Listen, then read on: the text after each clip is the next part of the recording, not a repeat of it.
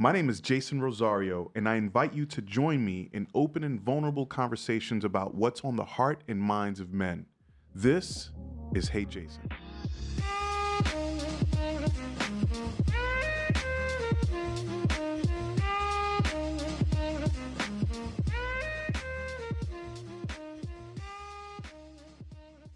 A senior vice president and editor at large at Black Enterprise, Alfred Edmond Jr. has been a steward of black culture for over 30 years. As one of the key architects of the BE Modern Man of Distinction campaign and the subsequent Black Men Excel conference, Alfred has a passion for creating safe spaces for black and brown men to heal, communicate, and grow together. I got a chance to link up with Alfred recently to talk about the future of Black Enterprise and the Black Men Excel conference.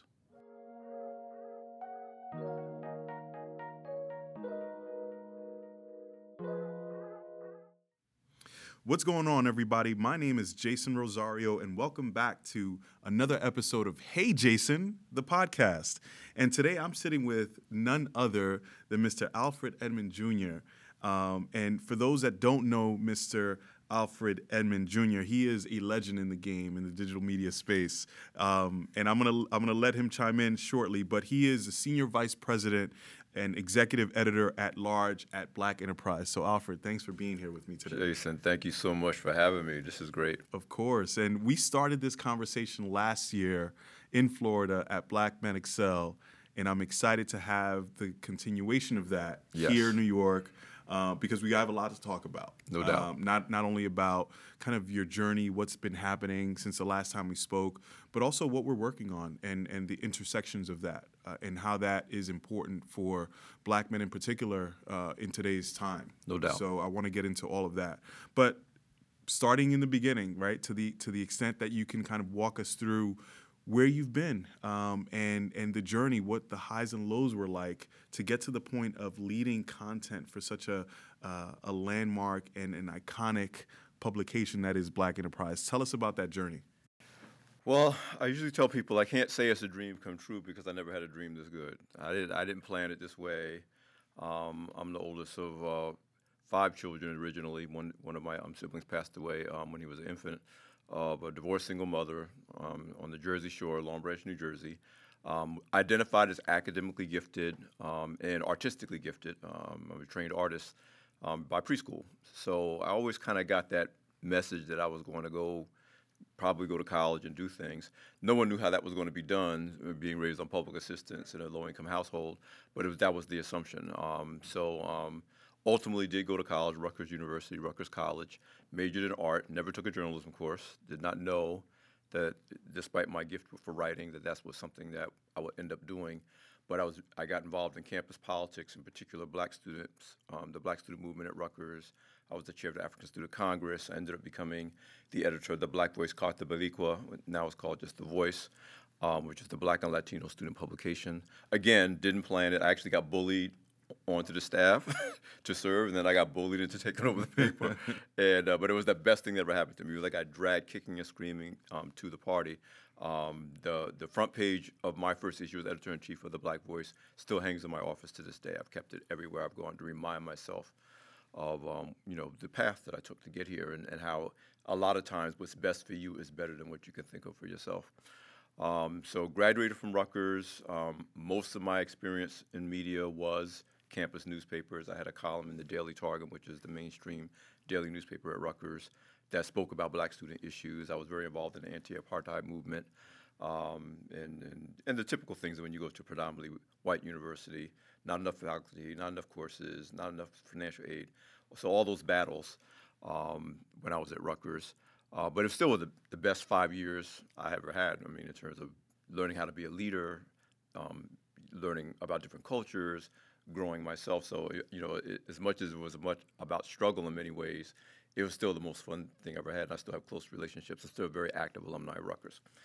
Graduated from Rutgers, um, started out, um, ended up starting out with black newspapers. Um, even my first job was at um, Park Press, which is the, the daily where I grew up. Um, got a job at Big Red News, which is now called the New York Beacon. Um, ended up being put in charge, me, me, and another new college graduate. Not because we were the best, we were the cheapest. they would lay everybody off labor. and keep the cheap labor, right. and we, they left us in charge. And then we redid the paper. And next thing you know, I was the, the youngest editor in chief of a black um, weekly newspaper in the city at 23, 24. Um, and that kind of put my name on the map in New York. Um, eventually went on to my first magazine job, uh, Modern Black Men, which now ties tremendously to what we're both you and I are doing now. But it was an effort to create a media platform to celebrate black men. Um, it was kind of a fashion lifestyle magazine for black men. I was the number two editor there, age 26. Um, and that got me on the national map. I wrote five cover stories, um, a bunch of other stories, interviewed Spike, um, Spike Lee, Michael Jordan before he was Michael Jordan, uh, cover stories on Miles Davis, which is still the most fun thing I've ever done. And that kind of brought me to the attention of Black Enterprise. Came to Black Enterprise as a news editor in 1987. Um, thought I'd be there two or three years. My goal was to get to GQ or Esquire. That was my my original plan because uh, I love fashion, I love style. Um, For those that can't see, clearly you can't see Alfred, but he's rocking the dopest bow tie I've seen. So, yeah. so when he says style is important, style is yeah, important. it is very important to me. um, so anyway, got to Black Enterprise, yeah. turned out to be the right fit. Um, it, it, fit my mission orientation in terms of um, fighting for the advancement and the recognition of black excellence um, and, and, progress across practically every area of, of uh, endeavor. It fit my my uh, excellence, no excuses mindset, which is what the founder of Black Enterprise, Earl Graves Sr., who's now retired, it was like we, we, you know, you just said you were special if you could work here and excel here. Um, eventually became editor in chief, um, maybe about seven or eight years after I got here. Ran the magazine for 13 years. Um, made the jump to digital ahead of everybody in our industry. I remember it was me and the editor of Business Week at the time. Everybody thought we were crazy. Um, moved over to be editor, the first editor in chief of BlackEnterprise.com, um, and then since then gone on to be a true multimedia um, aficionado. Um, Butch Graves, our current CEO, calls me media agnostic. Um, and that's part because I didn't take a journal. I didn't go through the journalism, particular journalism um, path to get to where I am. Um, I tell people I'm a mixed martial artist in media. I want to know all the forms and I want to master all the forms. Um, and as a result, I got very involved in social media very early as well, uh, particularly on Twitter and um, LinkedIn. Um, later, uh, I joined Facebook a little later than everyone else. And of course, I'm on Instagram. And I, I just believe in whatever way we can, whatever platforms, tools, and weapons we can use to inform and empower and enrich one another. It doesn't matter what it is, it matters that we get the word out to people to help them move to change their lives. Yeah, and, and I think what resonates with me just hearing your story is that it, for all intents and purposes, the work chose you. You didn't choose the work. In terms of right. go, coming from an art background, thinking that that's what you were going to do, falling into journalism, it sounds like that just kind of chose you as you went. But would you say that your passion is journalism and storytelling, or is it more inspiring, particularly black and brown men, to be better men? My passion is what I recognized when I was editor in chief of the newspaper at Rutgers, of the Black Voice, was the particular kind of power that comes when you can make people think about what they see about themselves and others differently and then make, take different actions as a result. So it's, a, it's about teaching, but not just teaching for the sake of having information, but t- helping people to see things in a way that makes them make different decisions and better decisions about their lives it turns out most of my work has been, you know, with black audiences, whether it's in college or professionally. But I'm passionate about teaching in general. In fact, I just launched um, a, a Destination Success Masterclass series where I literally teach entrepreneurs on a monthly basis in Newark. Um, you go to growingzone.com forward slash success series because it's this love of somehow getting information from here, packaging it properly, you know, almost like food, and then serving it here and knowing it's going to make you stronger, better, healthier. Um, I call myself the success expert because it's, it's, all about that. So, so it, it's not limited to black men or black, even black people, but it's me knowing that all the skills and abilities that I have and the passions that I have um, are connected by this idea that we can live better, more effectively, healthier lives and make the world a better place as a result. Yeah. And so throughout that, what did you learn about yourself? What's maybe one or two lessons that you look back and you're like, look, I, am really happy that this happened to me because X happened? Well, I mean, some things I knew very early on because it was planted in me early. Um, first of all, there's nobody bad like me. People, are, ain't nobody bad like me. I say that all the time because it's true. Um, I know it's good to be me, and the only times I ever made mistakes in life is when I've forgotten that lesson. That when I started thinking it wasn't so good to be me, or it was better for me to be somebody else or to be different. Um, so those early lessons carried me through. Um, another early lesson that my mother told me, and I don't even know if she knew what she meant when she said it, but I've carried it with me since. She's like, everything you allow yourself to learn before you, it, that everything you allow yourself to learn, you will use it before you die. And when I first heard that, I was like eight or nine, and and I I adopted that. Uh, I'm gonna learn everything I can so I can live as long as I can. But it's played itself out to be true. I mean, if I could tell you how many times I had the right answer, simply because I have a natural curiosity about things. I'm one that I'm that dude that watches Jeopardy and gets 90% of the answers, and I don't even know where I learned it from. So those are the early lessons, uh, and and then this idea that just because you can't always be the best doesn't mean you shouldn't always give your best, which is another le- lesson from my mother and, and, of course some a couple of teachers and mentors along the way. So first is this thing about excellence and excellence wherever you are, and not perfection, which is a different thing, which is not good, but excellence. Bring your best wherever you go. And then um, after that, it was I'm good at everything I try because I work hard at everything I try. I believe in work. I, I don't need to be good at the first time I do it. Um, and that formula of willingness to try, willingness to do your best, and then knowing that if you keep doing it your best over and over and over again, you will master it. That's perfect for media. Because media, you're only as good as your last broadcast, your last tweet, your whatever it is, no matter how brilliant it was, it's not it doesn't mean anything after it's been and so what I've now know in hindsight is that my whole way of looking at the world and what excites me um, is, is this idea that no matter how good I am, and I'm damn good at what I do, I can get better. Um, my hobby is bodybuilding. Uh, I, am competing again as a natural again. Um, and what I love about it is that no matter how old you get, if you eat right and you train right, you can get better.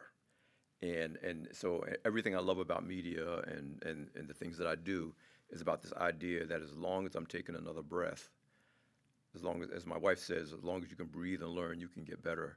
I mean, I love that idea. Like I like, I'm like, I, will be 60 in March. Like I can't wait to see what that's going to look like.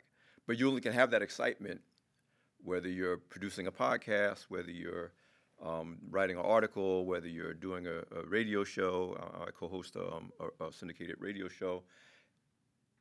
If you if you rest on yesterday or even today, and you don't think about what you could do to be better tomorrow, then to me, and I don't think it's necessarily true for everybody, but life begins to lose meaning.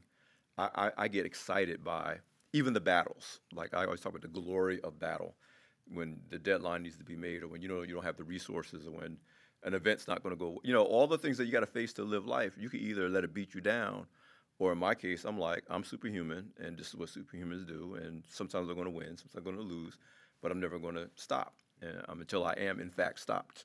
And ain't nobody stopped me yet. So yeah, there you go. And, and mm-hmm. talking about excellence and getting better. You've presided over the evolution of Black Enterprise, right, from a print magazine to a digital publication. Tell us about that, uh, and tell us about what you're looking to do going forward. You're doing a lot already in terms of introducing different types of programming, but where is what is the future of Black Enterprise, and where are you as a leader trying to take it? Well, there's two components. One is my personality. Um, another thing my mother once told me is that you're allergic to boredom, and she's right. So. once I do master something and it starts becoming, I'll call it routine. It's not, not that it's necessarily easy. There's a part of me that's always like, what's the next thing? And that's what made me jump into social media before anybody thought it was going to have anything to do with our work. We, you know, when people were still thinking it was back in BlackPlanet.com days when nobody thought it was going to be anything. Um, I had a, a, real passion for that. So part of it is this element of me that just likes to know what's the next thing going to be and, and to try to get ahead of it. The other part of it is being at a company, um, and, and you know, first, you know, got to give all tribute to our founder, Earl Graves Sr., um, that put young people in leadership. I mean, my boss was 28 when she became managing editor here. My boss and mentor, Cheryl here, Tucker. I was 31. And so this idea that you get the most talented people possible, and you maybe give them let them bite off more than they can chew, but let them. And, and get out of their way, and the ones that can survive are probably going to be pretty exceptional people. So that element, and then the other element is frankly not so much us being brilliant and bright and so called, so, so called ahead of the curve as a media company. It's like, what do you got to do to survive? We're, we're a small media company. We look a lot bigger than we are. We look like Forbes, we look like Fortune, but internally, we're less than 100 people. Um, we've never been more than 120 at our peak, not counting freelancers and other people. And so I always tell people, our company is special ops. One special ops guy can beat 20 general infantry guys. So we, we, we realized, and this is starting maybe 15 years ago, that in order to thrive and survive, you got to follow the money, and the money was declining in print. And if you wanted to stay in business, you couldn't be reliant on any one platform. Fortunately, we had started events back in the 90s. We didn't think it was going to mean anything. Uh, but Butch Graves, our current CEO, recognized that most of our ad revenue was coming from event sponsors, and that the only way to continue to maintain revenue and ultimately grow revenue was to grow events because your event sponsors were far more likely to take out an ad in a magazine or um, you know do a digital campaign or at the time we had television shows sponsor some ads on the television shows. And so we, we kind of backed into it not because we were brilliant but because we were suffering like every media company was particularly after the media recession in, in 2008 7 2008 and if you look around you now not just black media but media in general the, the media companies that are still standing are not print dependent if they're, if they're printing at all they're not print dependent they have live events eh, they have, and they have a robust digital activation. And then we have a muscle that we developed not knowing we are ever going to need it. We're known for being a, being excellent at our social media. We didn't know we were excellent at social media because it was free. we were like, we could do this. We only got paid for it. But it turned out, in, in hindsight, to be a major asset of Black enterprise, not just compared to other um, ethnic media companies, but the media landscape in general. We're well known for being really good at, at flexing that, that social media muscle, both for our platforms and in, in, in, in concert with other platforms. So, all that to say that where we are, which is still a battle, trust me, if you're in the media business, it's still a battle, is, is a function of our willingness to let go of things that may have seemed comfortable to us. Um, you know, yeah, we could still be making vinyl records and CDs, and they could be the best vinyl records and CDs in the world. And still, nobody going to buy them when you could stream music.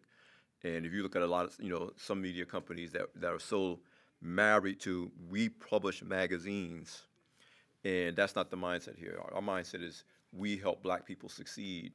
Now, how do we stay in business? How do we do that profitably? And what do we need to do to do that? And now we're a quarterly magazine. Um, significant proportion of our, our subscriber base is digital. They get digital editions, not printed editions. And our core business is live events like Black Men Excel and digital amplification, whether it's social media or our website. We're launching more podcasts because that that's not just what we want to do because we we're in love with that. It's what we want to do because that's where the business is, and we want to stay in business, yeah. and we want to grow. Yeah. I gravitated to Black Enterprise specifically because of the BE Modern Man initiative and it's one of the many intersections that we have in terms of your work and my work yes. and where we come together. Tell me about what the inspiration was behind the BE Modern Man initiative. Uh, what was the genesis of it, and what inspired that? Okay, true story. It started from my still ongoing love hate relationship with GQ. that goes back to college. Why love hate? Well, here's here's me. GQ is like you said. I love style. I love fashion. I love you know I like I like seeing you know what men do and the variety of things that we do.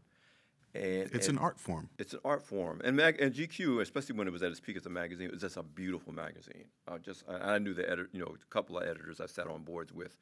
So if you love magazines and you love style and you love clothes and you love fashion and you love lifestyle stuff for men, you know, obviously GQ is an iconic brand. Um, and I told you one of my career goals was to either become the first black editor at GQ Esquire. Mm. And I kind of got a chance to even experience close to that when I was the number two editor at um, Modern Black Men at age only 26. But here's the deal. What, what, happen, what will happen with me is I'll, I'll subscribe to GQ. Usually because somebody I like is on the cover. Tyson Beckford was on the cover one time. And I, I just remember these specific covers that would make me subscribe. Then maybe about seven months in, I'd be reading issue after issue after issue and realizing the only way a brother gets featured is if we play in the NBA, if we rap, um, or if, or if there's a Barack Obama on the horizon, then he may, you know. But there are people like me and you and you who are doing amazing, amazing things, but somehow it's invisible. Right. So the last time this happened, my last straw was. Oh, the other thing is that they rarely had women of color, and when they did, they were very narrow, you know, skin tone, body type, you know, model chick type of GQ woman of color, and I was like, anyway. So the last time this happened, they had a. it was the first issue, and they had a bunch of brown, curvy women in the issue. You know why? They did a feature on Magic City. Oh. Like a major feature on Magic For City. For those that don't know, Magic City is the iconic strip club in uh, in Atlanta. which is okay, except it was supposedly about the business of Magic City, but guess what? All the pictures were of, Of course. you know. And I was like, you mean this is the only way you could like show diversity of black women was to, and I came into our, our uh, we used to have our morning um, editorial meetings um, that I, I would come to, and I'm I'm never in a bad mood. Like I'm I'm I'm notoriously, you know, um, I, I like having fun. I'm not the person that comes in sour, but that day I was like, uh, people were like, what is wrong with you? and I complained. I was like, GQ, I was cussing, and um, we had a, a person on our marketing team, on the digital marketing team at the time, Kelly Pierre Louis, who who was on staff at the time, and she was like, "Screw them, let's start our own thing." And we didn't have this budgeted, we didn't have this planned. Butch didn't know anything about it. We just launched BE Modern Man as like almost a guerrilla thing. We just said we're going to make this digital campaign, and all, and we're going to crowdsource it, so it's not just us in New York, because you know we have this bias: New York, Atlanta, Chicago, D.C., L.A., and and there's brothers all over the place doing things. But if you don't fall into those media nexuses, you can overlook them. So we're going to crowdsource this. We're going to get solicit nominations from all around the country. We're going to look for a certain element, style, doing interesting things, making impact, et cetera. And we want the broadest array of black men doing things that we can get. Um, and black me like uh, you know we talked a little bit before we started the, this this conversation. Um, not just a certain kind of black, but black Asians, black Lat- black uh, um, Afro Latinos, like black in ways that people don't think of black, even though we know that they're real because we we are those people. Yeah, expanding the definition. Exactly, and and and and the tagline, which is still what it is today, is "Extraordinary is our normal." That the idea was like, and what you see us doing is is what we do every day. It's not like a special occasion. We're making contributions. We're doing these things. We're doing amazing things in every area of life, every area of endeavor. But nobody talks about it because the only time Black people make mainstream news, victim, perpetrator, athlete, entertainer, Barack Obama. Those are the five, the five boxes. If you don't fall into those boxes, you know, when I say Barack Obama, Jay Z, you know, the the exceptionals. But if you but if you're you're ex, you're doing amazing things every day. I'm doing amazing things every day. And at Black Enterprise, we live in kind of a reverse reverse bubble because that's the world we live in. All we see every day is Black people doing amazing things every day. So we almost take it for granted. We that it's like a, a back a reverse world that we live in. But we I'm always conscious of the fact that the outside world thinks that even us that we're a fantasy. Like I don't know if you remember. Okay, now I'm, I, I like to talk. you. Do you remember when um, Boomerang first came out? I don't know if you remember. yeah, movie came out. Eddie Murphy. One of the big controversies was a, a critic for the LA Times, and you could probably find this. It was pre-digital, so I don't know how, if, how well archived it is online. Criticized the movie because they said Boomerang was just as much of a fantasy as Coming to America. Why? Because it depicted a successful A black man. A successful black company, run by black people, Right. stylish, but that company was modeled after Johnson Products Company and Burrell Advertise. Like, like these are companies we wrote about every day at Black Enterprise. And I remember um, Terrie Williams of the Terrie Williams Agency, who, who, who literally just retired, um, and who represented Eddie Murphy, I believe, at the time, had to do a rebuttal column saying, "You think this is a fantasy, but this is a real thing. That this is there. We live like this. This is what we do." And so it's almost an extension of that. That, that I know black men doing amazing things in every walk of life, but because anyway, So GQ is my, my, they're not the only ones that do it, but they're the biggest one because I'm like, you got brothers with all kinds of style, doing all kinds of amazing things, traveling and, and, and food and cuisine. You know, you think of all the different things that make up what's supposed to be the GQ persona, well read and, you know, right. high level cuisine and gourmet and travel. We do all of that. And we've been doing all that for generations. Who brought style to America? Who, where, does, where does America look to to even get their style? Whether it's me rocking my bow tie or you rocking what you're, you know what I'm saying? We know who they looking at. Yeah. So anyway, I'm getting so, excited. So now. I mean, to that point, what, who are some of your favorite BE modern men? Like, because we we just talked about. You mean the, the people that we've named? The, yeah, the, the folks that you've named that are not necessarily a celebrity name, right? Because that's what we get so bogged down in. We, we kind of get so enamored with the the Jay Z's of the world, and you know the people that ha- have reached this iconic status that become somewhat un- unrelatable, right? Or um, unattainable in terms of their success. So, who are the maybe two or three names that you can think of off the top of your head that resonate for you that are still examples of what people can aspire to? Whew, let me see. Well, I, I was just talking about this young man, Armando Braswell, um, um, who, if I just gave you his name and left out that he was a black male, but I told you everything else about him, Juilliard, um, him and his wife own a dance school in, again, I believe it's Switzerland. See, Switzerland or Sweden, I get it mixed up. Um, choreographs for all of the European dance companies. And if I wrote all his credentials down and didn't say black male, you would not think black male. You would think maybe Jew, German or, you know, not even American, maybe, you know, Russian. Yet this kid, straight out of Bed-Stuy, Brooklyn, you know, Armando Braswell. So again, you go to blackenterprise.com and Google Armando Braswell, look him up. Uh, but there's also people like um, um, Philip Roundtree. Yeah, I, like, I love a Phil. major champion, and there's a bunch of brothers now who yeah. are major champions in the mental health, mental fitness battle, not only for black men, for but for black people. But Philip um, has the You Good Man podcast. He's done great TED talks on on um, mental health in the black community. He shared his own experiences of, of, his brother committing suicide and his mother just sending him to school the next day like nothing happened, even though she was clearly damaged and traumatized, and so was he. And again, great work every single day. But if it wasn't for BE Modern Men, and if it wasn't for Black Men Excel, now people are knowing who he is, uh, mm-hmm. you know, to some degree. But he's not the kind of guy that would anybody would pay attention to. But I think if he was a white dude doing the exact same thing on behalf of men in general, which means white men in America, mm-hmm. all of a sudden it would have been like, oh, look, this interesting guy doing this interesting thing that's addressing, you know, male toxicity in, in, in America it's, it's like the Me Too movement, which was started by black women, suddenly became, you know, thing, they're sure. doing magazine covers and it's five white women, and the black woman who started it is a footnote if she's mentioned at all. Uh, so, so, so, you know, Philip, again, Philip Roundtree and Armando Braswell are two great examples of black men who are doing things that people don't associate mainstream black men with doing. But even, even we, it's not that there's no there's no celebrities among the BE modern men. Um, they're just not on the they're not BE modern men because of their celebrity. Right, so, and that's so, that's the point, right? Yeah, that's what Laz, I wanted to get. Uh, Laz Alonso is yep. a BE modern man. Yep. Um, um, Lamon Rucker, mm-hmm. who I met, um, uh, people who I think know that they're actors, very um, um, prominent TV and film actors, but Lamon I met in the context of community service. I found out later he was an actor.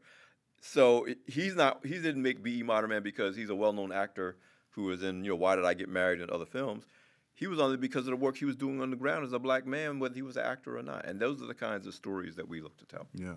And that's what I love about not only the evolution of the BE Modern Man campaign and initiative, but now the Black Men Excel conference that is in its third year this year. Um, last year, I attended as a participant, just kind of being a fly on the wall. And this year, I've been honored, uh, thanks to you and the team, as one of 2019's BE Modern Men, but also I'm going to be a part of a conversation that we're going to curate. So tell me about the evolution and, and what was the decision behind creating this as a physical space, a conference, um, in terms of going from the BE Modern Man initiative to now this Black Men Excel conference? So there's three main elements that, that caused us to come together. One is BE Modern Man again was was created like almost on a whim. It wasn't like we had a strategy around it. So it existed for two going on three years, and the question became, well, what do we have this for? Well, like, why are we doing this? What's the business reason? I mean, we had uh, some sponsored events, but it didn't have any real fit in the larger scheme of things of our company. So part of it was, what are we going to do with this BE Modern Man thing? The second element was we had our most successful franchise to date, which is Women of Power.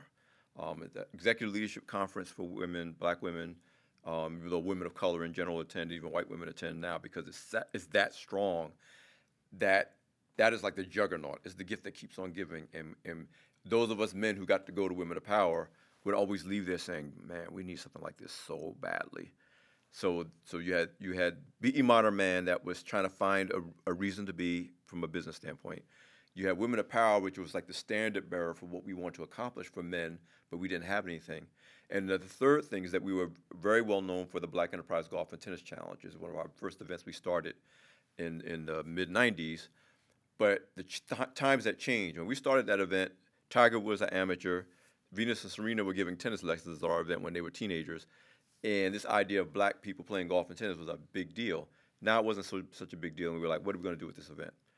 So all those three things came together, and we said, let's transform the golf, what was the Golf and Tennis Challenge, by adding real content to the event around celebrating black men, use it as the platform to celebrate BE Modern Men, present what we call the Excel Awards, which is the counterpart to the Legacy Awards at Women of Power, and see what happens. FedEx bought into it right away. Walmart bought into it right away. Like the sponsors was like, yes. It, yeah. And most importantly, the first time we announced the event was at Women of Power two years ago or three years ago. And we couldn't even get the words out of our mouth before the women were like up. Yeah. And you know, it's funny you mentioned that because I run a platform called The Lives of Men, and the second question I get, usually from women, is Is this only for, for men?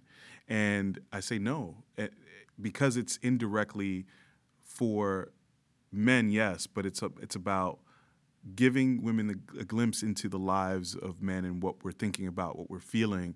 And so it's no surprise that they reacted with such pleasure that we're going to create, that you guys were going to create this because women want to know what's on our minds and what's, what's in our hearts. And, and the only people that want us to be healthier, want more for us in terms of our health than us is them. Yeah. Uh, and sometimes more than we want it for ourselves. Yeah. And, and so we have the same uh, mandate, we have to purposely market to them to say, this is not just for us to get together amongst ourselves. We want you. So yeah, why there. is that important, right? Because again, most people that might be listening are like, oh well, I can't attend. Most women, I can't attend that. That's just for men. What would you say to them? It's a celebration. And that's the other thing. When we started doing our research around whether we should do this event, whether we should, what we did is we found out there were a lot of events serving men. I mean, there's a lot, uh, you know, you know, and great work whether it's the fraternities, you know, the Black Greek fraternities, whether it's the Hundred Black Men, um, whether it's eh, you know, you know, traditional civil rights organizations. So it's not that work was not being done around the challenges that we face. The problem was that that's the only work that was being done. It was in the context of our dysfunctionality and our, us being either a problem to be solved or somebody to be rescued. And while those things are real and need to be addressed, I'm like, no, but we need to celebrate what we do. Like it's a celebration.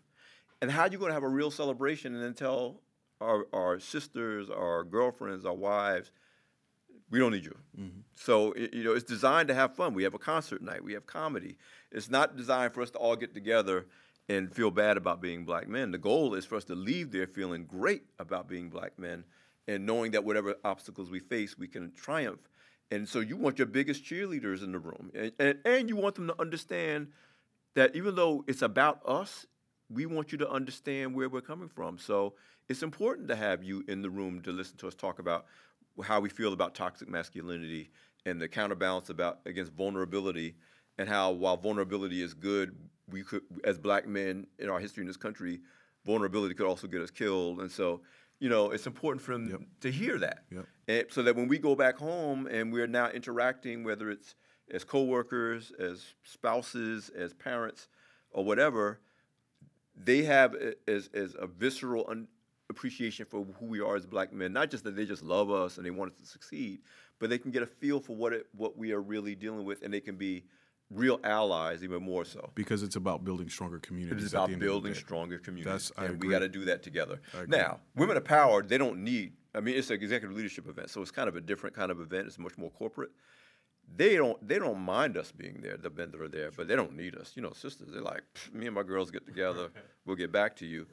But for us, I think it's a little different. I, I, I think we need a safe space, but I also think that that we we welcome the the the, the, the companionship, we want to have fun. We want to have fun with each other, but we also want to have fun with everybody. And and and Black Men Excel is designed to make that um, work for us. Let's talk about some of the programming, right? Because in the past, I know you've done a lot around mental health. You just mentioned Phil Roundtree, uh, who's there last year. I got a pl- uh, chance to meet him. This year, we're doing a lot more around male vulnerability.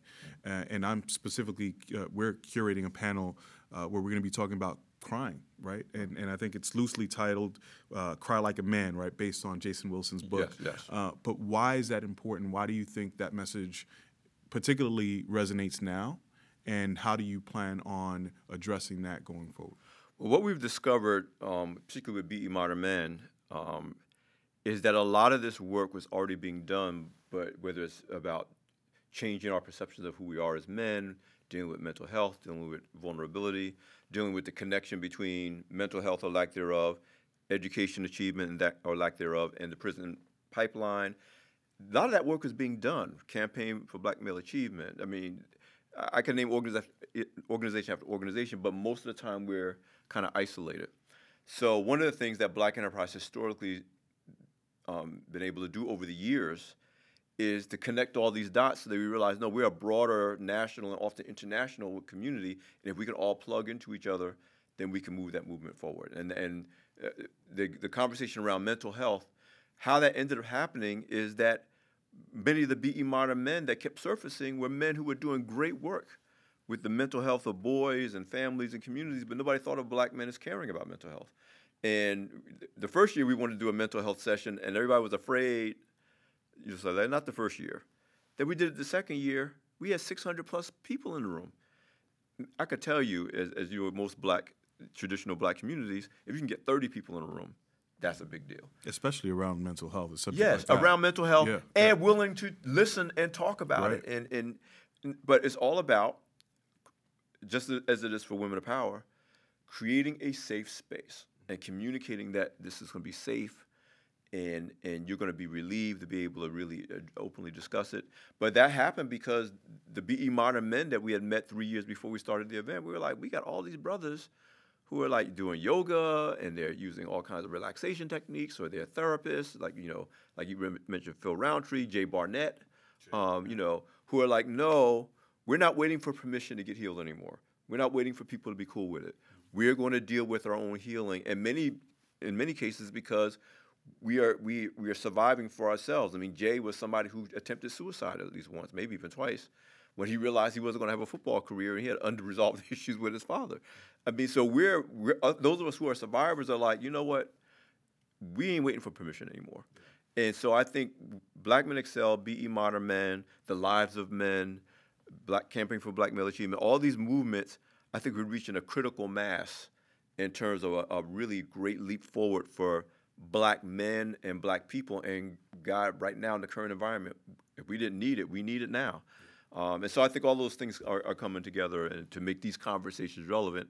And more importantly, people want to are willing to have the conversation. We almost had to give each other permission to say, okay, I'm, I'll talk about it. Will you talk about it? exactly. and once we say, okay, we're down, then we can have the conversation. Sure, sure. So for those folks that are listening, why should they make all attempts to be in Miami this year for Black Men Excel? This is your opportunity to like really, not that you need to, but it's a one of a kind event. There's no event that celebrates black men as the solution, not the problem. You know, I tell people, you're not the problem. You may face problems, you may have problems, but you're not the problem. But we're the only demographic, um, black women too, but black men in particular, I think. You turn on the news, we're the problem. If, if you know, whatever the conversation is, we're something to be fixed. And at Black Men Excel, we're like, no, we are not the problem. We're the solution. We always have been. And that context is very, very rare. And then you're going to have fun. I mean, whether it's the golf, whether it's the, the pool party, whether it's the comedy night, whether it's, I mean, I go to a lot of conferences and events. And again, those events are necessary. So this is no disrespect. But sometimes I come away feeling like, oh my God, how are we going to make it? Like, oh my God, we might as well just throw in the, t-. you know what I'm saying? Mm-hmm. We have to address those issues. This is an event where you'll come out like, well, you've been there. Yeah. Oh, we not only are we going to make it, we're thriving. We're thriving. Right. You know, and that's the truth. We are thriving. The degree to which we think we're not is because we're being convinced that we're not. The vast majority of black men have never seen the inside of a jail cell. The black, the vast majority of black men are not just making babies all over the place. The vast majority of black men have never held a gun. I held a gun for the first time in my life because I sat on a jury duty last year, and I broke the gun. I dropped it, and I broke the, the, plastic off the gun. So what I'm saying is, what we've been doing is we've been defined, and and therefore started to define ourselves by the proportion of us, as with all humanity, that is dysfunctional. Each of us is dysfunctional in some way as individuals, and every human being, every group has some dysfunctionality. So this is not about pretending that crime's not an issue, that education's not an issue, that that our, our legacy um, uh, in terms of the oppression and abuse that we've had over the centuries, those are issues, but they don't define us. We are defined by excellence. We're defined by achievement against the odds. We're defined by our ability to be brilliant with you know less tools and less resources. Mm-hmm and that's so it's about changing the context of the conversation. And this is the only event that I know of, certainly the only national event that I know of, that you walk in and you're not being told, "Oh, we're going to, we're going to fix you, bro. We're going to teach you how to read, and we're going to get you to." You know, walk up and pull up your pants and walk. No, we're gonna say, no, you're fine just the way you are, bro. Like welcome, welcome. welcome let's home. celebrate. Good to see you. Good to you know. Yes, let's, let's, let's have a good time. And and and and and so, the only thing I say to people is the same thing with women of power I can tell you how great Women of Power is, but when you come, then you don't have to, you know, it's not just another women's event or even another black women's event. And there's no event like this for black men, um, and no event that a woman can go to right. and enjoy themselves and get as much out of it as if it was for them. Because in a way, it is. The healthier we are, the healthier they are. And, and the same thing with women power. The healthier they are, the healthier we are. So all, all I can say is it's a great way just the Excel Awards night alone, when you we honored um, T.D. Jakes and Ken Chenault last year, and Tommie Smith from the Olympics. The first year we honored John Lewis and Robert Townsend and and um, my man uh, that started the uh, African American Smithsonian Museum. Now he's head of the whole Smithsonian. I can't call his name out real, but there's no think of an event that black men are celebrated just for being black men. I'm not talking about getting an NAACP Image Award because you're a great actor or TV, you know, television actor or entertainer. I'm not talking about an ESPY Award because you're a great athlete. There's no award that you get because you're just an outstanding black man. You know. There you go. Now there is the Excel Awards, right? And now we have BE Modern Men that celebrates who you are, who I am, every day. Extraordinary is our normal. This is what we do every day. There you go. So, last question. Yes. What is your definition of a good man? A good man increases the health and well being of everybody around them. They bring safety, security, health, and well being to everybody they engage with. It's also my definition of a grown man because not every adult male is a grown man. I think that's a great way to end this because you just dropped a bomb at the end of this. So, Alfred, thank you again for being a guest. Oh, my pleasure. I appreciate man. you, brother. My pleasure. And um, we're gonna see each other soon in a, about a month. Yeah. In Miami, so I'm really looking forward to that. And uh, for everyone that's listening, make sure that y'all check out Black Enterprise, Black Men Excel. Uh, blackenterprise.com, and I'm sure all the information is on the website. Alfred, where, where can they find you on social media? I'm Alfred Edmond Jr., A L F R E D, E D M O N D J R, everywhere Instagram, Twitter, Facebook. If I haven't met you, I'm not going to connect with you on LinkedIn. so you can come look for me, but I got to at least have met you before. But the other platforms, I, yeah. I, follow, I engage, I love social media, and, um, and I'm looking forward to connecting with people. And you can also follow me at The Grown Zone. We're at G R O W N Z O N E. Um, that's on all social media platforms, particularly Instagram and Twitter, and we have Facebook groups. And that is a company and a brand started by my wife, Zara Green, and I um, that really focuses on healthy relationships. Um, but I'd say that there's a difference between adult behavior and grown behavior. Grown behavior is healthy. So um, we also are the authors of a book called Loving in the Grown Zone. That, that's, that's one of the top books in its space. But it's all about having a real decision-making framework for making healthy relationships of honor, esteem, and respect. And while we're best known for having that discussion in the context of romantic relationships, the truth is that all healthy relationships have the same components, whether it's sibling to sibling, employee to worker, um, you know, parent to child, whatever it is. There's there's certain components of a healthy relationship sustainers that have to be there for the relationship to be healthy for all parties involved and for it to be able to keep going and sustain itself. So the Grown Zone is something I'm very, very passionate about. Um, again, it has a whole separate social media brand. Um, and the success series that I that I talked about is under that umbrella. So if you go to grownzone.com forward slash success series, and it's it's my monthly uh, class that I teach in Newark, New Jersey, around all aspects of success: money, wealth, relationships, entrepreneurship, etc. So there you have it, y'all. Thanks again for listening to another episode of Hey Jason. I'll see y'all here next time. Peace.